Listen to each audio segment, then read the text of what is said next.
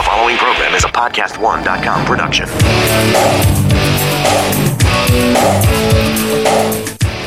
I'm so glad you're with us on the Clark Howard Show, where it's all about you and your wallet. I want you to learn ideas from me so that you can keep more of what you make.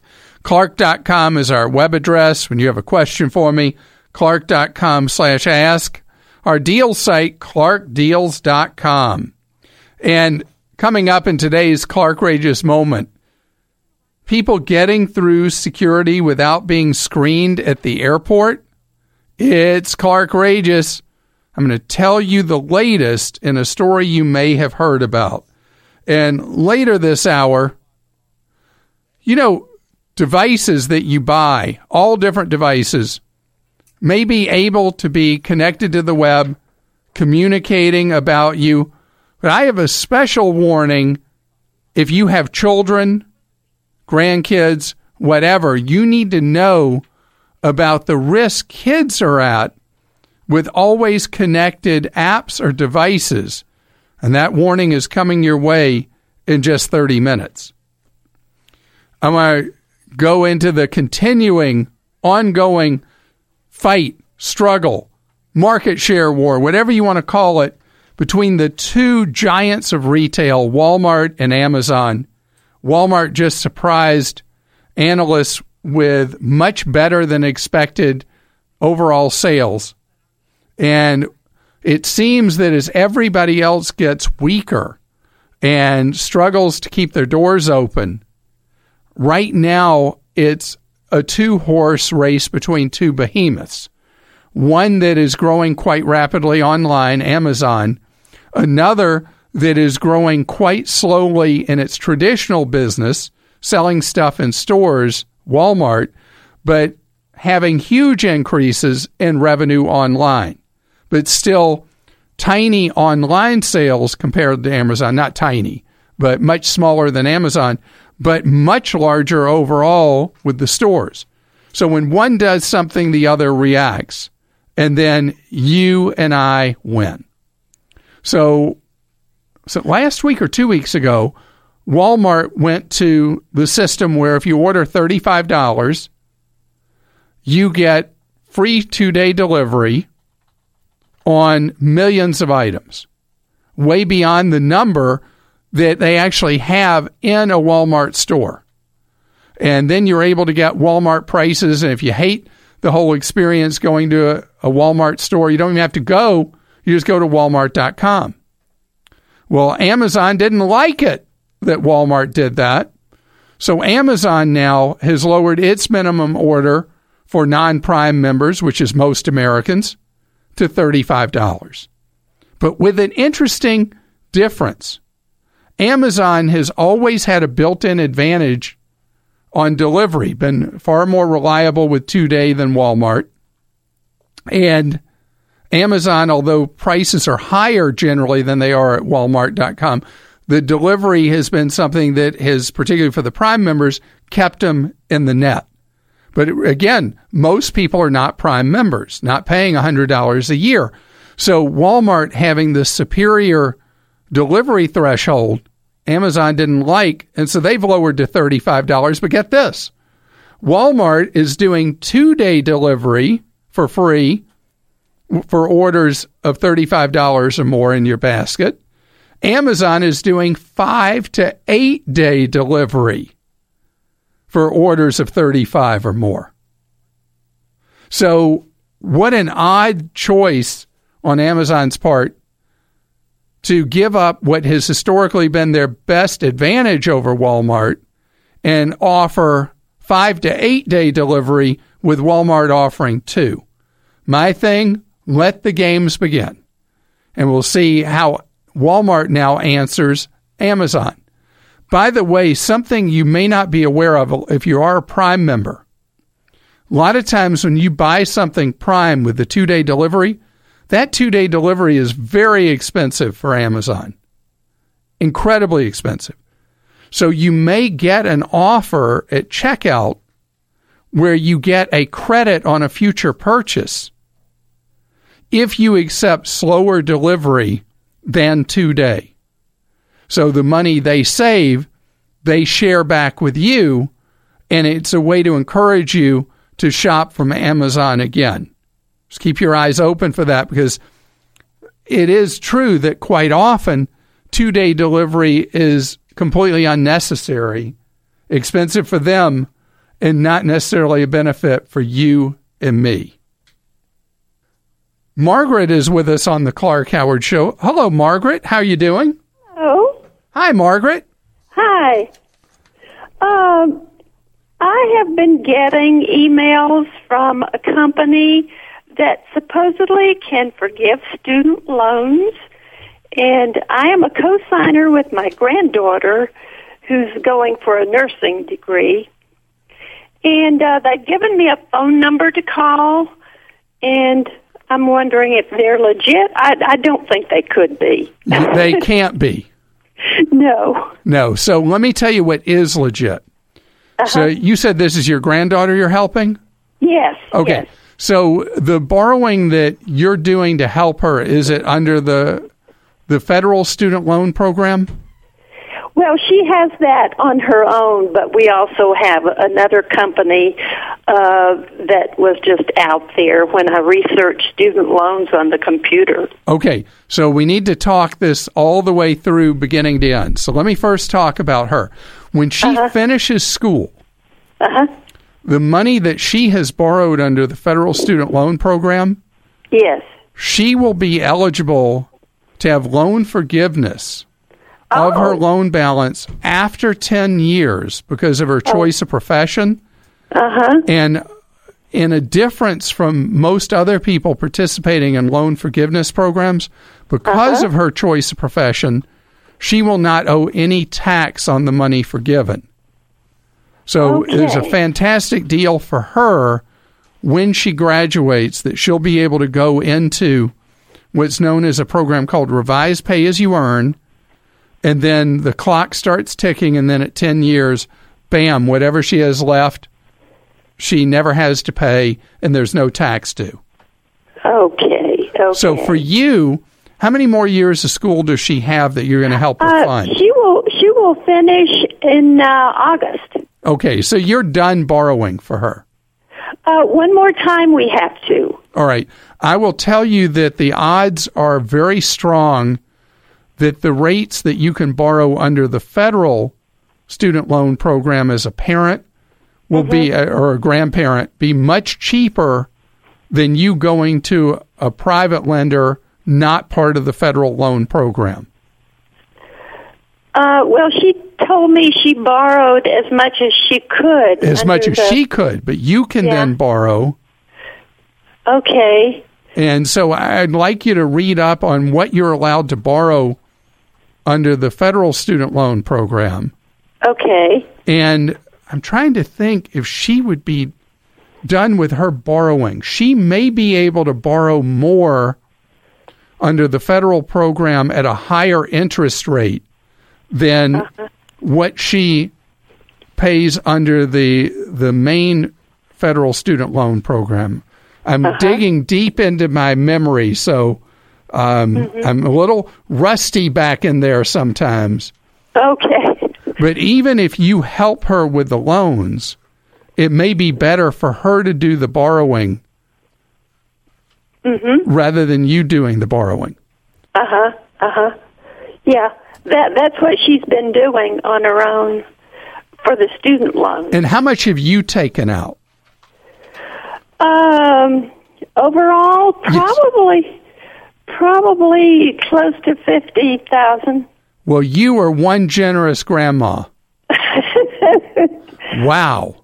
Well, I'm paying like one hundred dollars a month interest on, on the loans, which doesn't amount to anything, I'm sure, but, uh, she's, she's a reliable, responsible person. So, so she's planning, sure. You're saying she's going to, even though yeah. you're legally obligated, she's going to pay for them?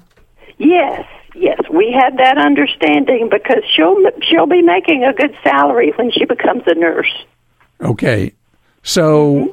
I'm looking right now. Yeah, she may have maxed out, but you, if you, and I'm not certain if you're able to qualify under the PLUS program as a grandmother, Uh-huh. But if you are, the borrowing rate you would pay is six point three percent uh-huh. under the federal program. Do you know what you're paying with these private loans? Yes. Uh, it started out at four something. Right now, I think it's six point something. Yeah. Okay. And are those fixed rates or floating rates? They're fixed rates. Okay. So that's good. So uh-huh. I need to knock it off because you did very well. Uh-huh. Uh-huh. You did a you did a good job. Um, yeah, it, it's a very familiar loan program because she has seen it advertised on campus a lot. Okay. So I feel like they're a good a good company. Okay. Well, as far as anybody telling you that you can just make a phone call and they're going to forgive your those loans for you, right? It's right. Not true. Yeah. Oh, but you know what may be true? Because I keep trying to noodle this and think about it. When she goes to work in the nursing profession, depending on where she works, they may have a program that will pay a portion of her outstanding loans. And that would be a great opportunity for her that many times in medicine, people will actually pony up money to retain somebody.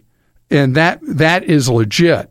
But anybody saying just call this number and you're going to get the process started to forgive your loans, don't believe it. Edward's with us on the Clark Howard Show. Hello, Edward.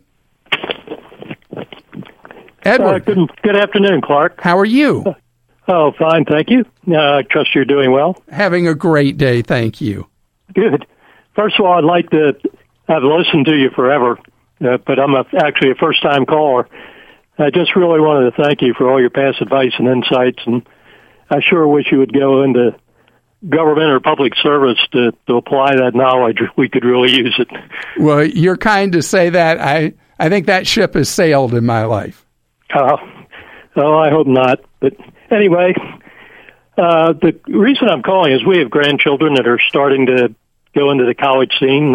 I really have a two-part question that relates to four-year colleges versus community colleges.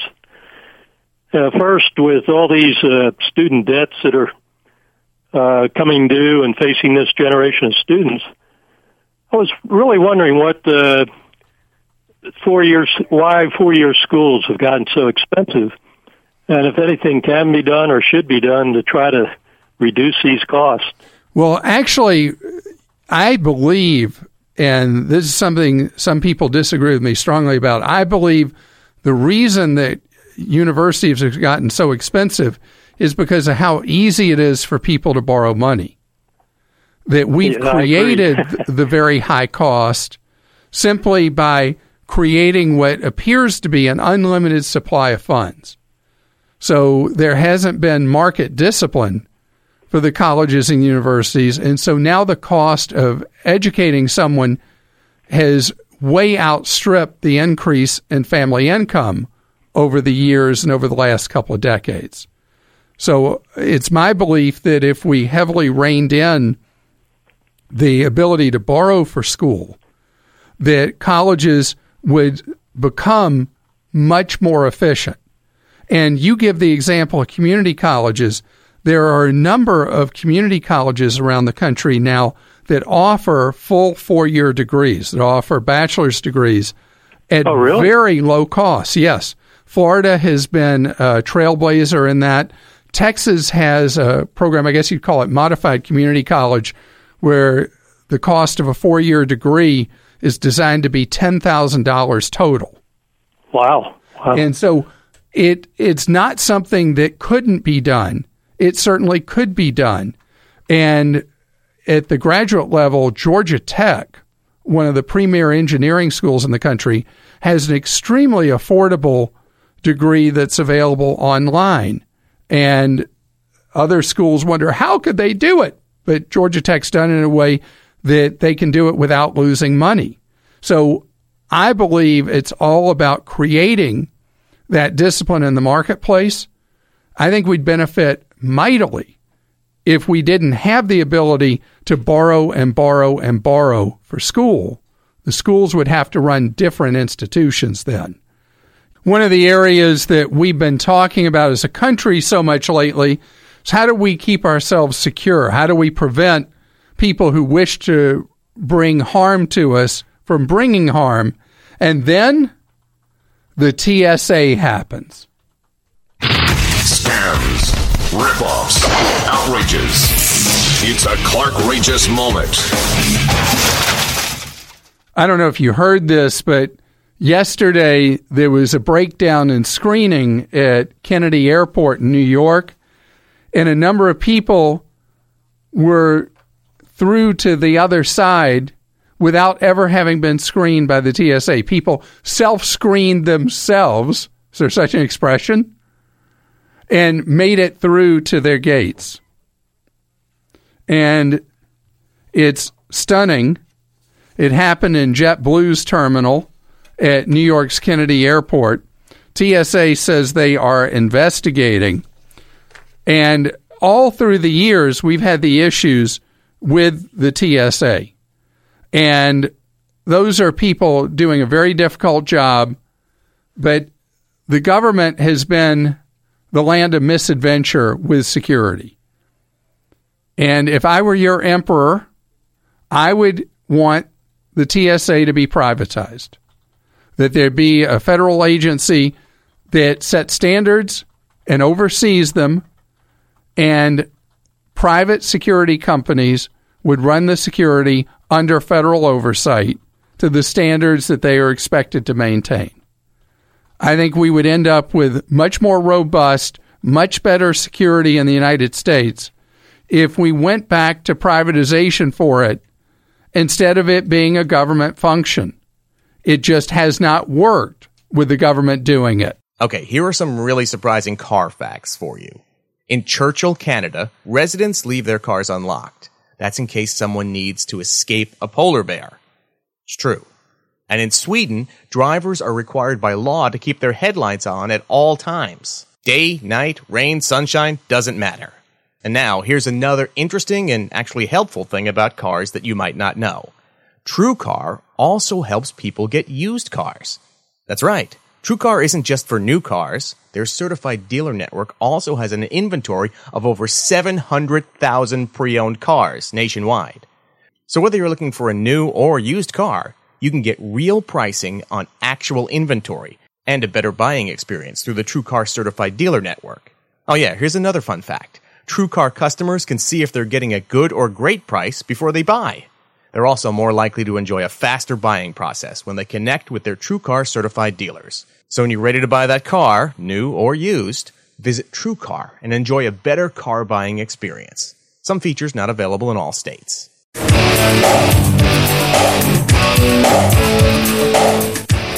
Glad you're with us on the Clark Howard Show, where it's about you learning ways to save more and spend less. And don't let anyone ever rip you off. Follow me at facebook.com slash Clark Howard. Clark dot com is our web address. When you have a question for me, Clark dot com slash ask. The ability of us to communicate with electronics, them to communicate with us, has, you know, the very positives and then the negatives as well.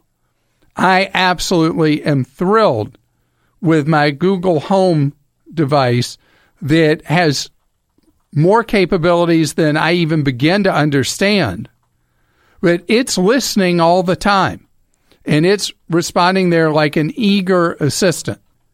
And now the ability of things to listen in and communicate has spread to things for children.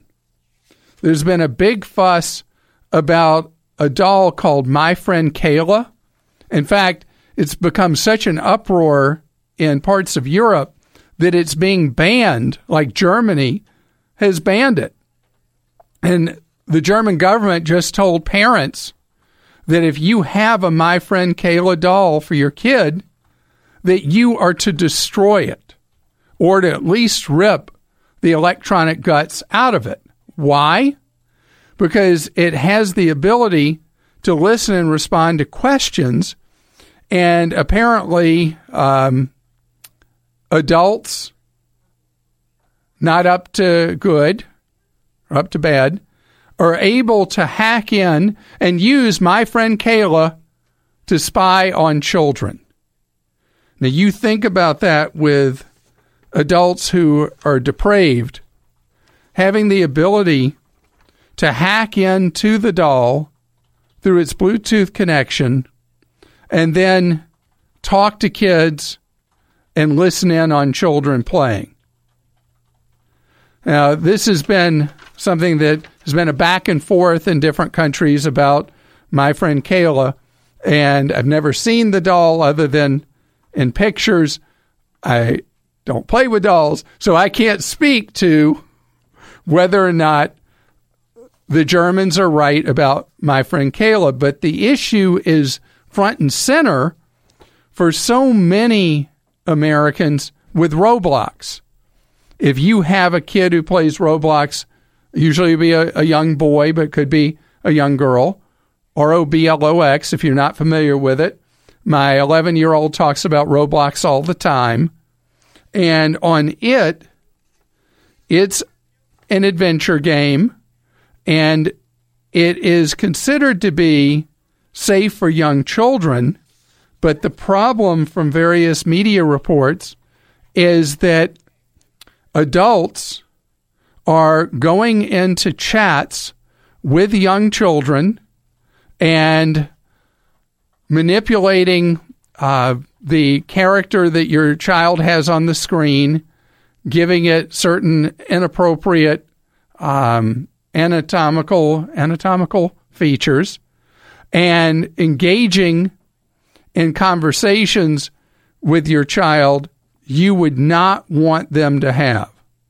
So again, we have depraved adults intruding into the lives of children, using these electronic gateways that come with toys and apps, and causing problems, maybe potentially harm to your kids, and definitely piercing their innocence. And so I just want you to know, as a parent, with any of these these apps, devices, games that involve chat, we have, this is a not a talk. We talk with our son about this constantly, many times a week. And we're constantly guiding him on, if we're going to let you do this, here are the rules. And be aware this is going on. We have had to talk to our son at eleven about things that I would have preferred not to talk to him about yet. But there are creepazoids out there, and you got to make sure you are protecting your children about stuff that they have no way to understand yet, about the troubled people, the troubled adults that may be out there.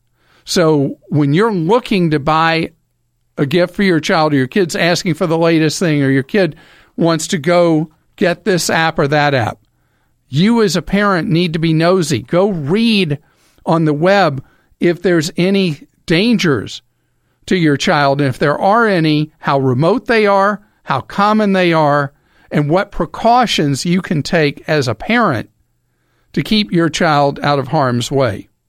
The other thing with our son is that he can get caught up where he's just losing all track of time, especially on the weekend, with his electronics. Having tight control on how much time a child is on electronics, and that you require playtime, physical activity. Our son has discovered two things he didn't realize he really loved that we put a special emphasis on. Shooting baskets, playing basketball, and also throwing a ball outside. And things that he had never really talked about, enjoyed much, and now all he wants to do is go shoot baskets. And I think that's great, because getting kids physically active and away from, and we used to talk about being away from the T V. Now often it's the tablet instead. Joel's kids were introduced to smartphones when your oldest was, what, three months old? no, no, not at all. Four months old? No, they don't really use smartphones for any gaming at all. Like, have okay. never. So they we will do uh, video chat with the grandparents, but that's that's it. We don't let them play with devices at all. I didn't realize that. Yeah. I thought you were doing that. No, no. We're. I, I just think it's not good for their brain at that age. Like, we let them watch a little bit of T V, but I think any sort of personal handheld device, just they're not ready for it yet. So my wife rearranged our T V room, and the T V moved to another wall that doesn't have a hookup for the satellite. And she rearranged that room, was it May of last year? I've never rehooked up that T V, and nobody said anything. No one's complained. Not yet. Gene joins us on the Clark Howard Show. Hello, Gene. Hi, Clark. How are you? Great, thank you, Gene. How can I be of service to you? Well, uh, I was, uh, first of all, I'm a long-time listener of yours. Been listening to you for years and really enjoy your, your show. Well, thank you, and, uh, and I, I'm I was, glad you have enjoyed it.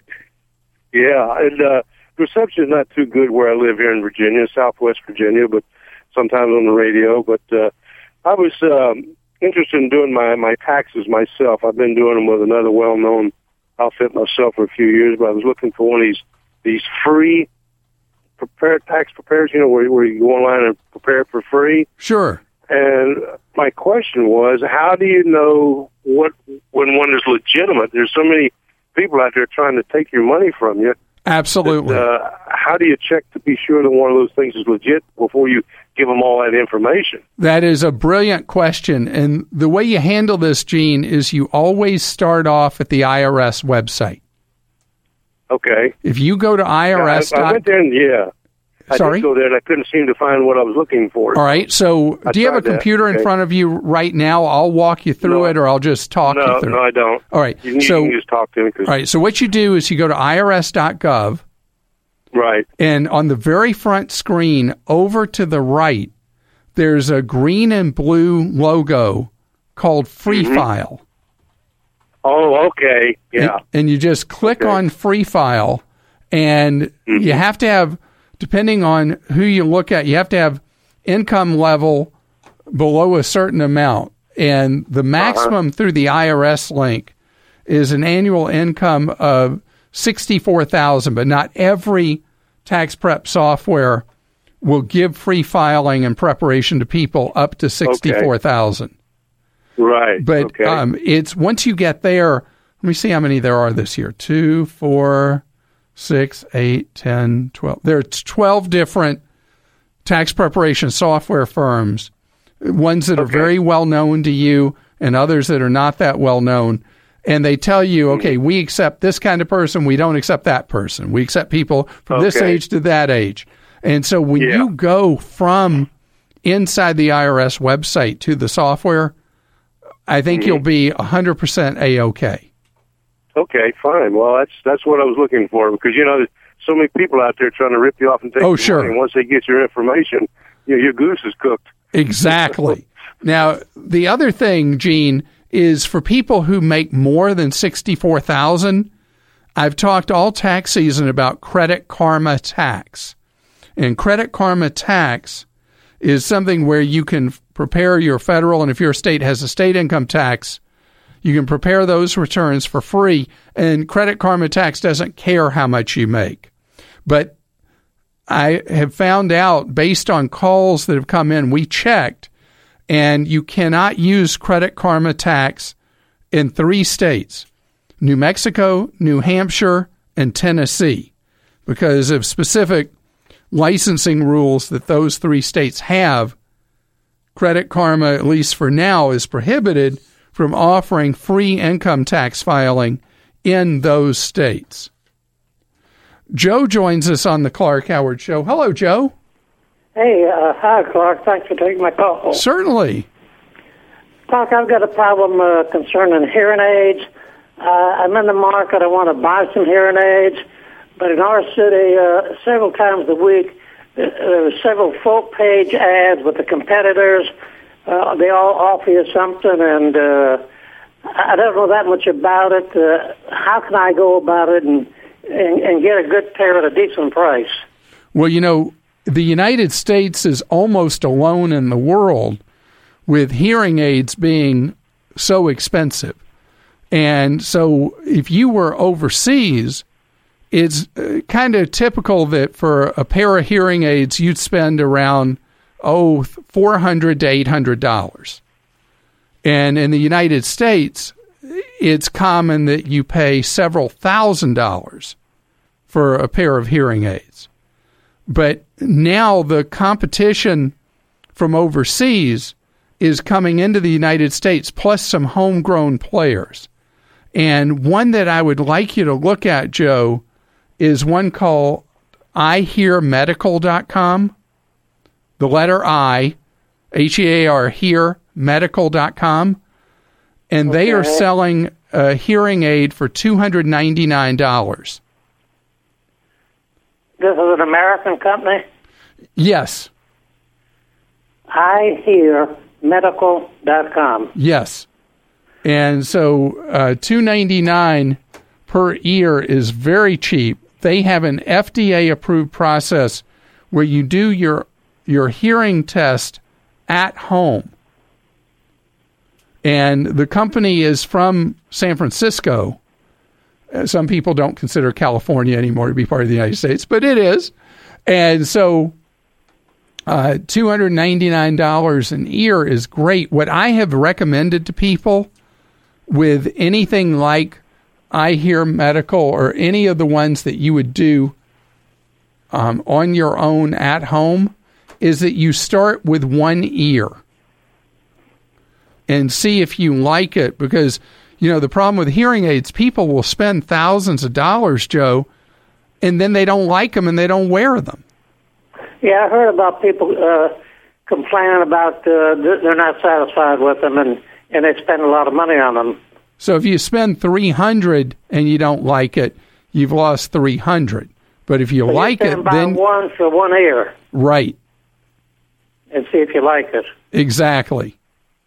Could you also buy hearing aids uh, from Canada, like people buy medicine? I, people do that in border communities, but you have to be fit for them. So you'd go across, you know, people who live along the Canadian border can go to big cities there, you know, because so many of the big Canadian cities are so close to the U S border. Vancouver, Toronto, Montreal are all so close to the U S border.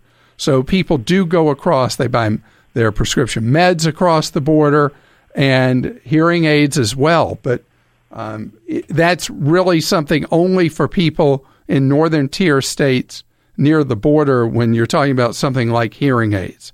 And I promise this is an industry that's going to go through a revolution, and it's going to become common that you will have true F D A-approved hearing aids and processes to get them at a fraction of the cost of what we've seen through the years in the U S. We were just talking minutes ago about ways to file your income taxes for free, and producer Kim just taught me something that was not on my re- radar. H and R Block has expanded their Zero program that's called H and R Block More Zero. If you go to H R block dot com, used to be that that was one that only allowed you to do the absolute simplest of tax returns for free, the ten forty E Z and generally ten forty A's.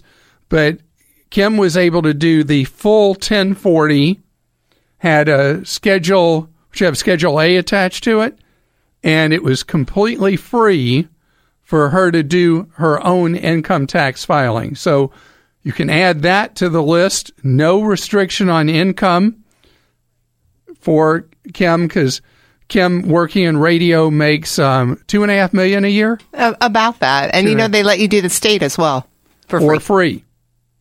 All with a two and a half million dollar a year income. Yeah, let me tell you, radio people don't make that.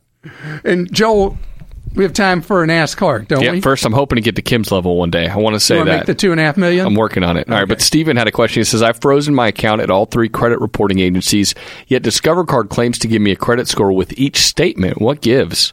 What a great question. First of all, fantastic you've frozen your credit. What that does is that keeps people imitating you, pretending to be you, applying for credit as if they are you. However, if you already have an existing credit relationship, the credit grantor, the credit card company, will check your credit file every single month. That is a permissible use, and you are already their customer.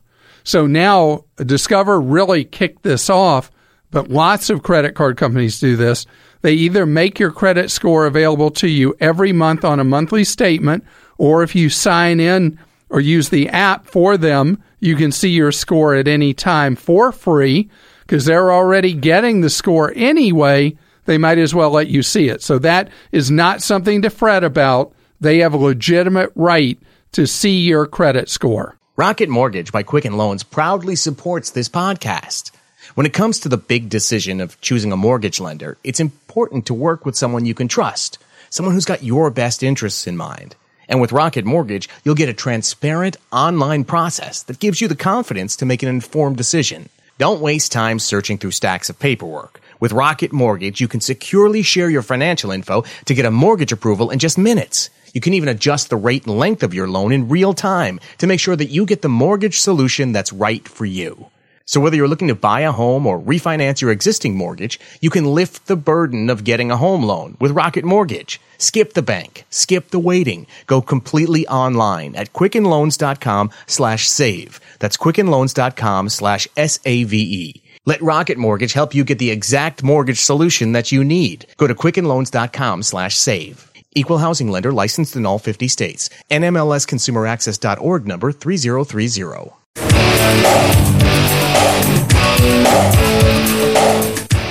So glad you're with us here on the Clark Howard Show, where it's about you learning ways to save more and spend less, and don't let anyone ever rip you off. Coming up in a half hour, a challenge for your kids. Start young with the habit of savings. Build a habit that hopefully will last a long time or a lifetime. I want to bring this to life for you in just thirty minutes. It's a follow-up to the challenge that I posed to you as an adult last month. Now let's talk about a challenge for children. So you probably heard there was a study that just came out where the worst traffic was in the world, where the worst traffic was in the United States, and in the U S, as you would likely have suspected, Los Angeles ranked as the worst traffic in the United States, and actually was worst in the world. And for anybody who has lived in Los Angeles or spent extensive time in Los Angeles, obviously that's not a surprise. Now, what they do to com- figure out what's worst in the world, what's worse in the United States, is they do it based on how many hours you waste in a year, the average driver stuck on the roads in that metro area. So Los Angeles, far and away, worse than anywhere else in the United States, followed by New York, a distant second, San Francisco, Atlanta, Miami. Those are the big five for traffic congestion in the United States. I was in a traffic jam in Miami about two months ago that I felt like was going to last two months.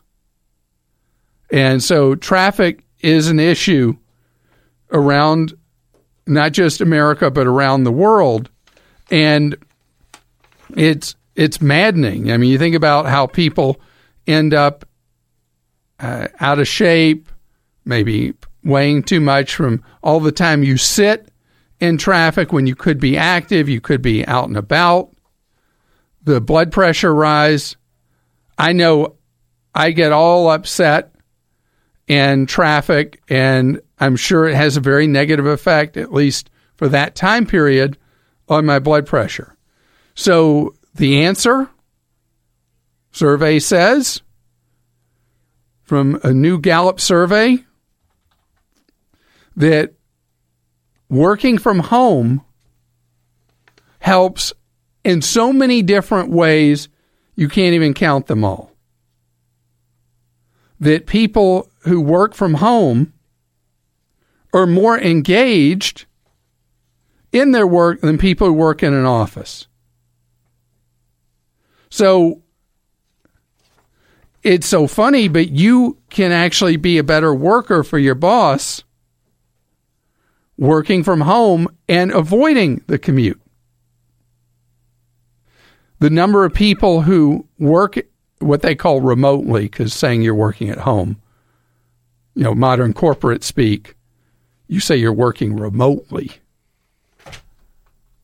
Gosh. Okay. Anyway, so the the percent that now work remotely, at least some of the time, is nearly half of all workers can spend some of their time at least working remotely. But I have a very, very strong belief that you don't want to work at home one hundred percent.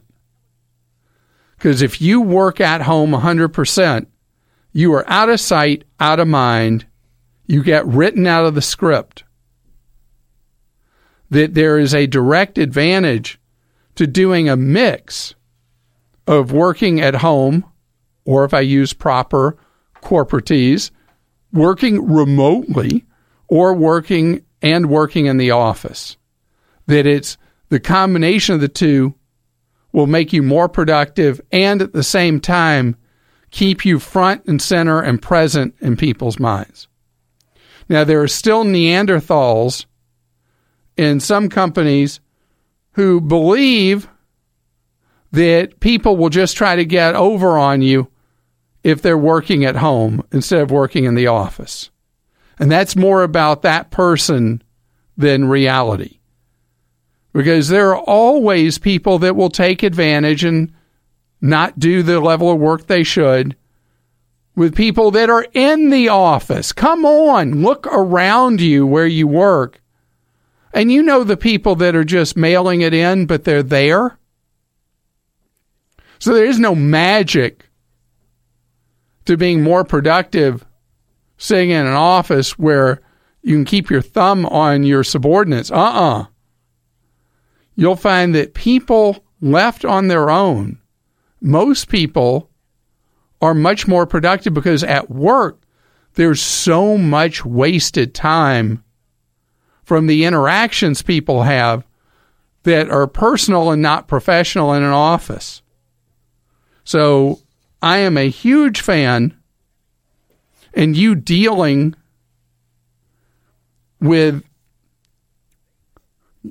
the opportunity of working from home part of the time, and that is something that I think you could you could ask for. Now, Gallup said the optimal engagement boost in somebody's productivity is when you work remotely twenty percent of the time, one day out of five. So how about it? Think about it.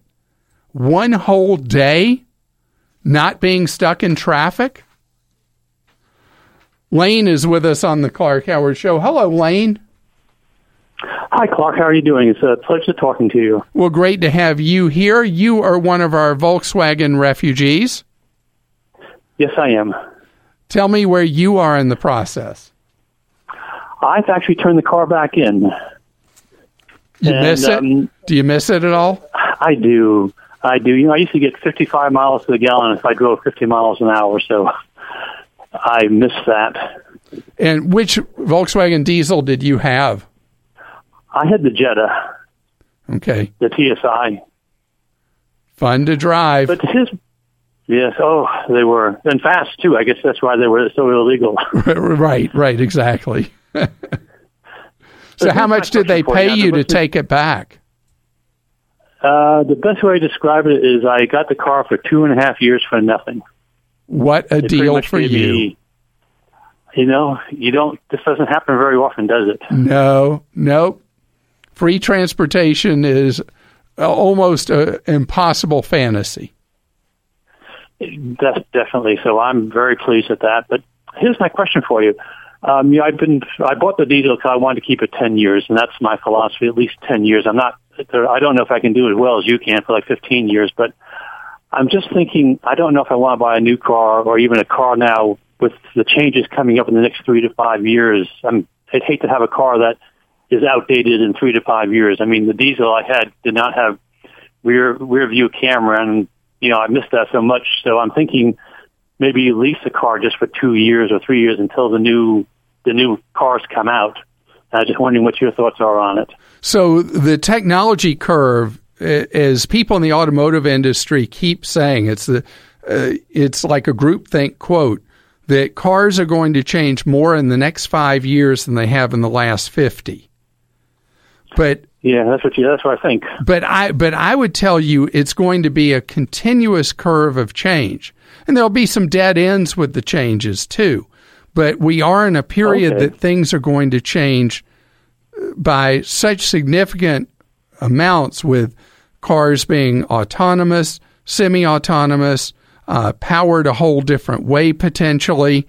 And I've been reading from people that are just so bright, and the range of possibilities that these very bright people see in what's going to happen with transportation is so extreme from one, uh, let's call them expert, to another, that I'd say all that's clear is a lot's going to change, but nobody knows exactly how that change is going to truly play out.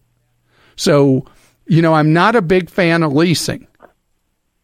That's, that's what I thought. So can I make an alternate suggestion? Yes. If you were to consider buying, let's say, a two-year-old car, and you keep that car for, let's say, the next three or four years, you would have such advantages built in because, you know, the used vehicle, particularly for passenger cars, the market's flooded with product. And so the prices of used ones a couple years old or so are really depressed right now. You could buy a couple year old one, and the first owner's already taken the big depreciation hit. You drive it for a few to several years, and if the change really does accelerate, like people in the industry are saying, if you then dump it after, let's say, two, three, four years, you don't take that big a hit in the wallet. But if it turns out the change is not as dramatic as is being said, or goes in a direction you're not that interested in, and you like what you bought, you just keep driving it. Where if you lease like a vehicle... Like, yeah. yeah, well, because, you know, Lane, if you lease a vehicle, you have already written how the story ends. But if yeah. you buy a couple-year-old vehicle, you get to write your own ending. I like that advice very much. I think I will do that then. Well, I'm glad that works for you, because I, I know that we're in a time with so many questions and so few answers with where we're going with vehicles. I still believe that electric vehicles are going to be much more a part of the market than any of us really get our arms around or realize. But on that, I could be completely wrong. Jordan joins us on the Clark Howard Show. Hello, Jordan. Hey, Clark. How you doing? Great. Congratulations to you getting married. Yeah, I'm getting married in April, actually. Well, that's great. How can I be of service to you with your upcoming wedding? Well, after the wedding, we are planning on selling the house that we're in right now. And... Um, hoping to make about sixty thousand off of it, which is which is pretty nice. But I have a question about the capital gains tax. I, I think from what I've researched, it's not going to affect us. Yeah, as long as you have been in the house two years or longer and you make a profit, even as a single individual, of less than a quarter million, you just put the money in your pocket. That's nice. I like that. Yeah, isn't that great? You know, the rules for what happened when you sold a home used to be so ridiculously complicated, and people, without even intending to be tax cheats, would mess it up. And so but just by saying you have safe harbor up to quarter million single, five hundred thousand married, made the process just so much easier to understand and easier for people to comply. Yeah, that's, that's great. Um, so after after we sell the house, we're going to actually be moving in with um, my fiance's parents for a couple of months while we um, look for another house. So I, I had some plans to pay off a little bit of debt with that money, and then also put down, save. Um, I was thinking like save thirty-five thousand dollars, keep that on the side for uh, twenty percent down on the new home to avoid the um, P M I. I like the way you're thinking. Yeah, that I, just by listening to your show and doing some uh, doing some research, these things all kind of came into my head. So if we save thirty-five right off the bat from that sixty, that leaves us with twenty-five. uh, my fiance has fourteen in student loans and eleven grand left on her car, um, but also I need a car. So what I was thinking was not paying off her car and just buying a car for me flat out. That way we don't have another loan opening up within, you know, it would only be... Yeah, like- you don't want any loans opened up close to when you're going to buy a home. I love the way you've thought about all this sequentially. There's no need to rush to pay off her car loan. Car loans extinguish themselves so quickly just with the number of months left to pay them off. And you buying a car for cash is a great idea. Wiping out her student loans, a wonderful thought. And then you still have the money to do twenty percent down on a home loan. I want to congratulate you, Jordan, because the way you've thought this through is a great way for the two of you to start your marriage together. It's time for Ask Clark. That's where you post a question for me at Clark dot com. Producer Joel, ask your question for you. What you got, Joel? Clark, Yvonne wrote in and she said, in the spring of two thousand eight, Clark mentioned we should be buying Series I savings bonds. I did. Do I still continue to leave them in or cash them out? I don't need the cash right now. Keep them in for maybe the whole thirty years. If you're not familiar, Series I savings bonds, I is for inflation. And those things have been a terrible deal pretty much since right after you bought yours. And today, Series I savings bonds earn a fixed rate of zero point zero percent, which is generally what they've been earning for years and years and years. When you bought yours, they earned a base rate of one point two percent plus the rate of inflation. So yours, at least in today's environment, remain a great thing to own. Over the years, starting back in the late nineties, I strongly recommended that people buy Series I savings bonds. They come with the two rates, the fixed rate and the floating rate. The two added together in your case are nearly three percent. You can't earn that today. If you go put in a search and see what your old savings bonds are earning that are Series I, as long as you bought them a good while ago, you want to keep them all thirty years. Hey, it's Jordan Harbinger. For the last ten years, I've successfully helped people build their self-confidence with my Art of Charm podcast. And now, along with Art of Charm, I'm hosting a new show. It's Podcast One's latest program, The Forbes List. On the show, we talk to the Forbes editors that curate their famous and respected lists, like self-made richest people, billionaires, and highest-paid athletes. We'll get behind-the-scenes insight and information that doesn't make the print cut. It launches this week, on February sixteenth, so please subscribe on iTunes to the Forbes List, and don't forget to rate us, review, and share. Stay tuned for sixty seconds of A P News headlines right after this podcast.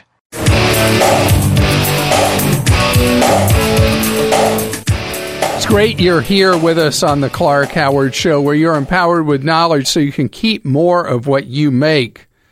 Clark dot com is our web address. You're looking for deals? Check out Clark Deals dot com. We're hard at work to give you the best bargains, the best buys on all different kinds of items for your life. And when you have a question for me, Clark dot com slash ask. I am a true incrementalist. I believe that little changes in our lives for the good can make big differences. You know, it's my philosophy about exercise. It's my philosophy about money. Don't try to bite off more than you can chew. Take it gradually. Have a plan. Keep it steady.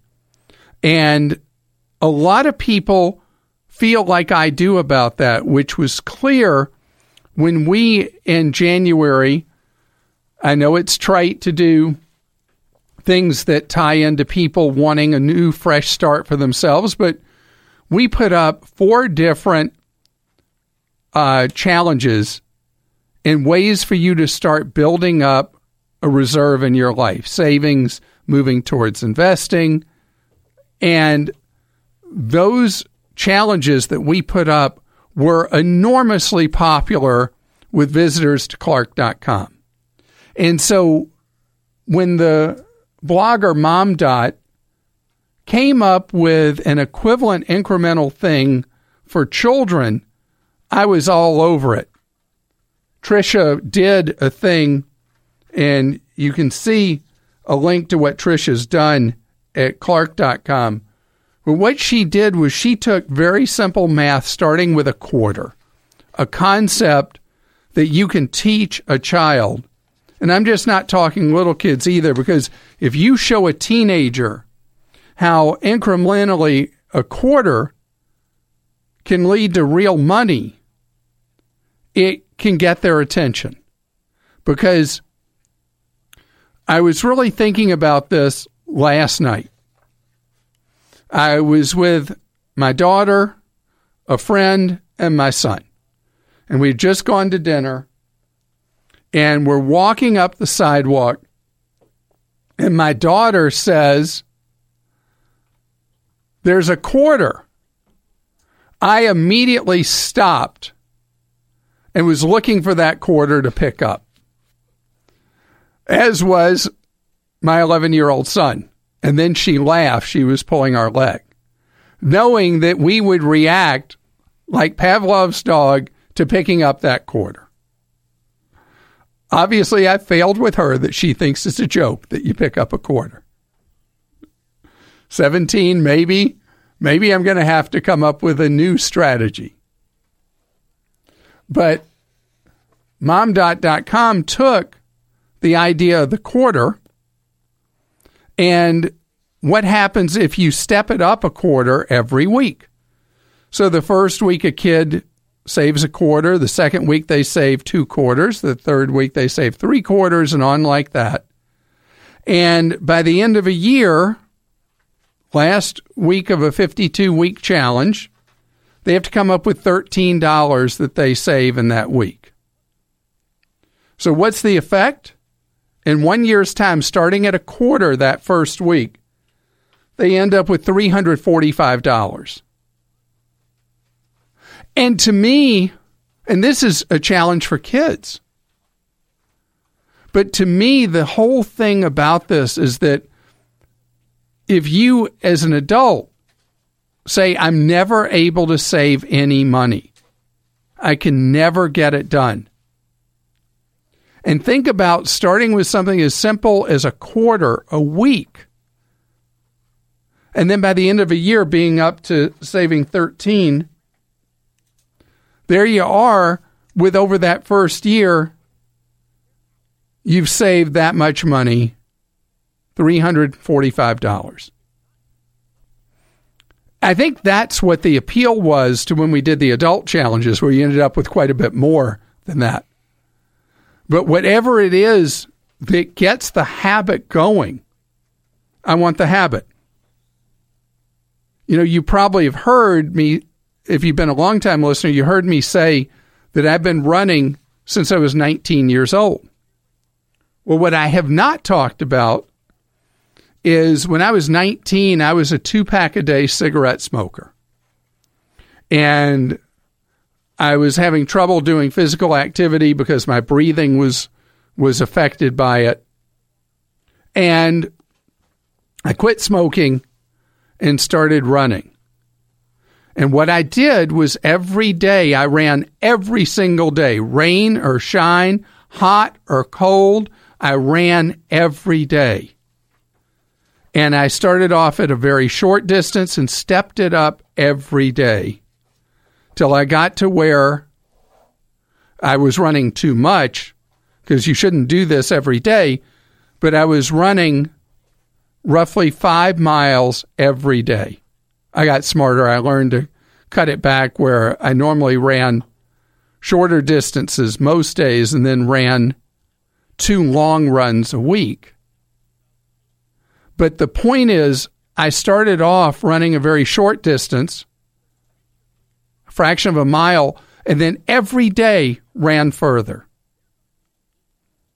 You know, habits, good habits, because we don't need to talk about bad habits. Those, those you don't have to really think about. People develop bad habits well enough on their own. But good habits do require conscious thought and a plan. And remember, never take on too much all at once. Give yourself time to gradually build up a habit, whether it's being physically fit or physically fit, or whatever it is you need to do better in your life. Do it a piece at a time. You know, people who uh, work with people who have really messy houses and it offends other people or whatever, what are you always told? You start with one room in your house or apartment and learn to keep that one clean, spotless.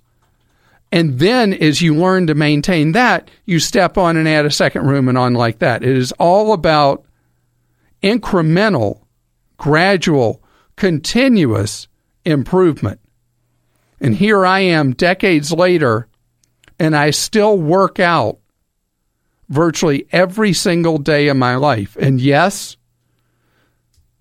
I'm probably too obsessed with exercise. No doubt. I'm glad that that's what I'm obsessed with. Charles is with us on the Clark Howard Show. Hello, Charles. Hello, Clark. How are you doing today? Great, thank you. Charles, you have a little bundle of joy in your life.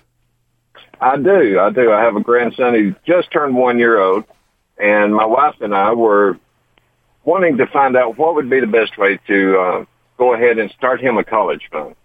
So you can already tell this kid is college material.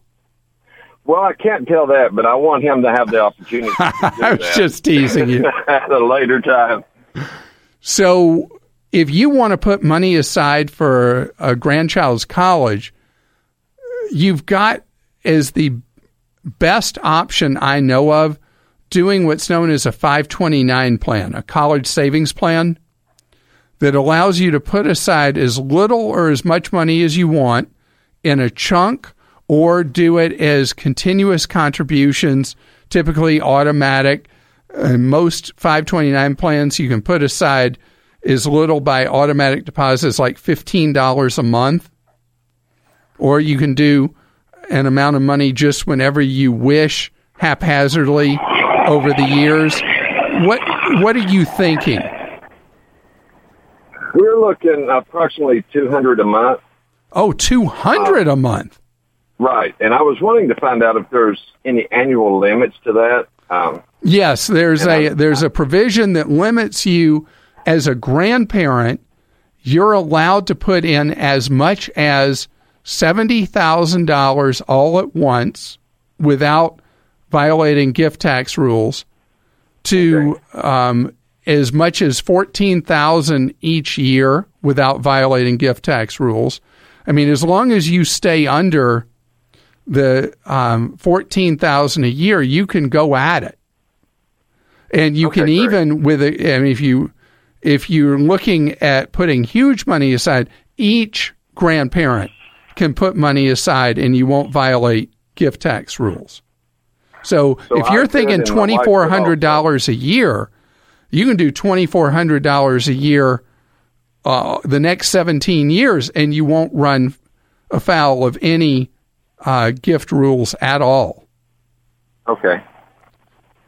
Now, all right. And I had, there, there was a lot of different programs that was listed on the web as far as like the E S A or the Coverdale accounts and things like that.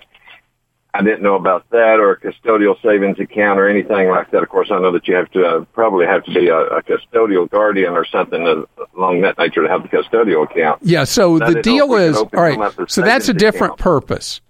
If you put money, Charles, aside for your grandchild in a custodial account, what happens is that when he reaches the age of majority, which depending on the state is eighteen or twenty-one, you lose control of that money.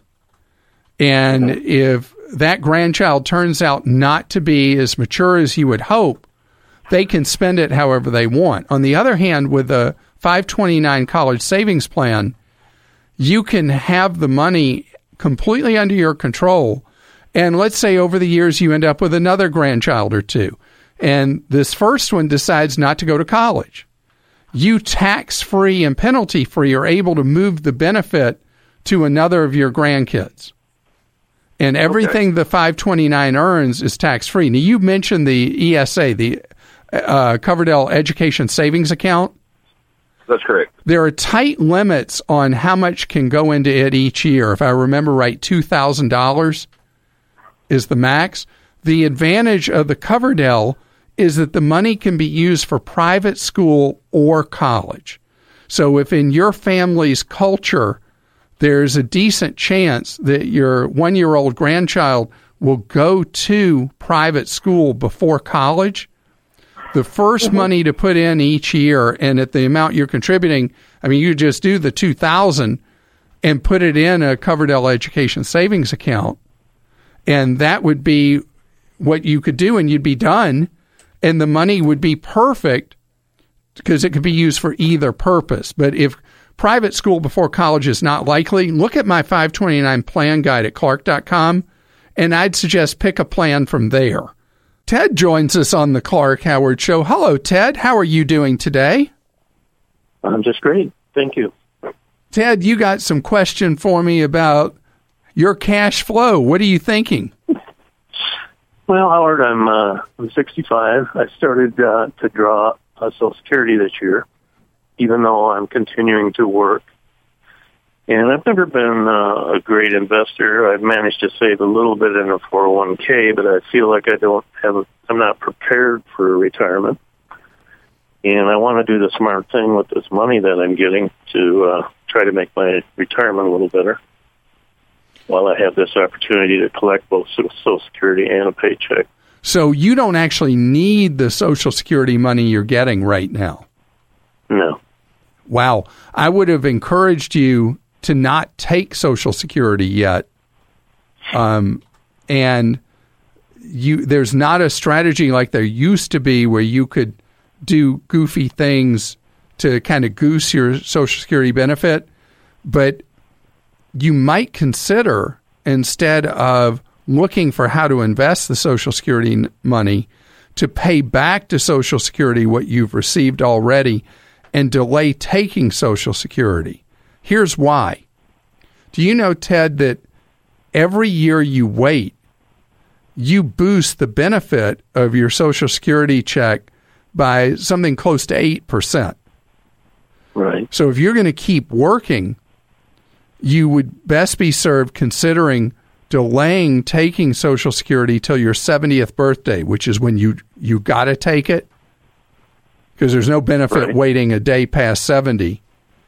And you would get not only a much larger check at age seventy, but any cost of living increases from then forward, forward are based on the much larger initial check that you get at age seventy. Well, I thought about it, but when I ran the numbers, the difference between what I would get and the amount that I would collect between then and now, it seemed like it was like a ten- or twelve-year payback. That's right. That's exactly right. And the reason it's worth taking the ten to twelve year payback is that the big issue for so many of us is that we um, outlive our money. And that if you have made it to age sixty-five, the mathematical probability that you'll live into your nineties has climbed by a tremendous amount. And so you are likely to live longer than maybe you've mentally calculated. Yeah. And so what happens is that, let's say it takes till age eighty-two for you to be back to where you would have been taking the money at sixty-five. The advantage is that from eighty-two forward, you're going to have much more money every month. And that's why, because because you sound like you're in great health, like you intend to keep working for a good while. So when you really need the money coming every month is at the point that you're not working anymore, because otherwise what you're faced with is you've got to figure out, at least for these next five years, how you're going to invest it. And you're not going to be able to get the level of return on your money investing it that you get just by delaying receiving your Social Security. Well, if I if I start dumping a lot more into my four oh one k, that will alleviate um, higher taxes I'll pay because of the this money I'm collecting, right? That is true. You'll reduce your taxable income, and that's a great idea. And if you can afford to, you dump a lot more in your four oh one k. And in addition to it, if you still have extra money, you'd be wise to set up a Roth I R A as well. Even at my age? Eh? Even at your age. Because, see, the beauty with the Roth is you put in after-tax dollars. So if you've gotten to the point you put in everything you can dump into the four oh one k and you still have surplus cash, you do the Roth I R A and you let that money build up. And then that gives you enormous flexibility in retirement because you have your pre-tax money and your after-tax money, and you're able to do great tax planning year by year in full retirement. So sounds like, other than the fact that you wish you'd save more money for retirement, you're in a good position right now. Thanks for listening to the Clark Howard Podcast. Download new episodes every Monday through Friday at podcast one dot com. That's podcast one dot com.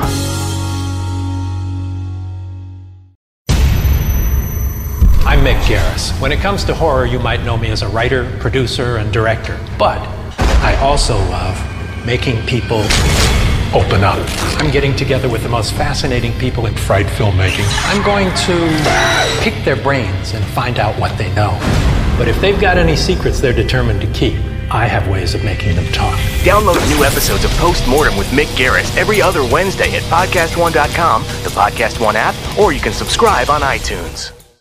What we're learning about the Manchester bomber. I'm Rita Foley with an A P News Minute.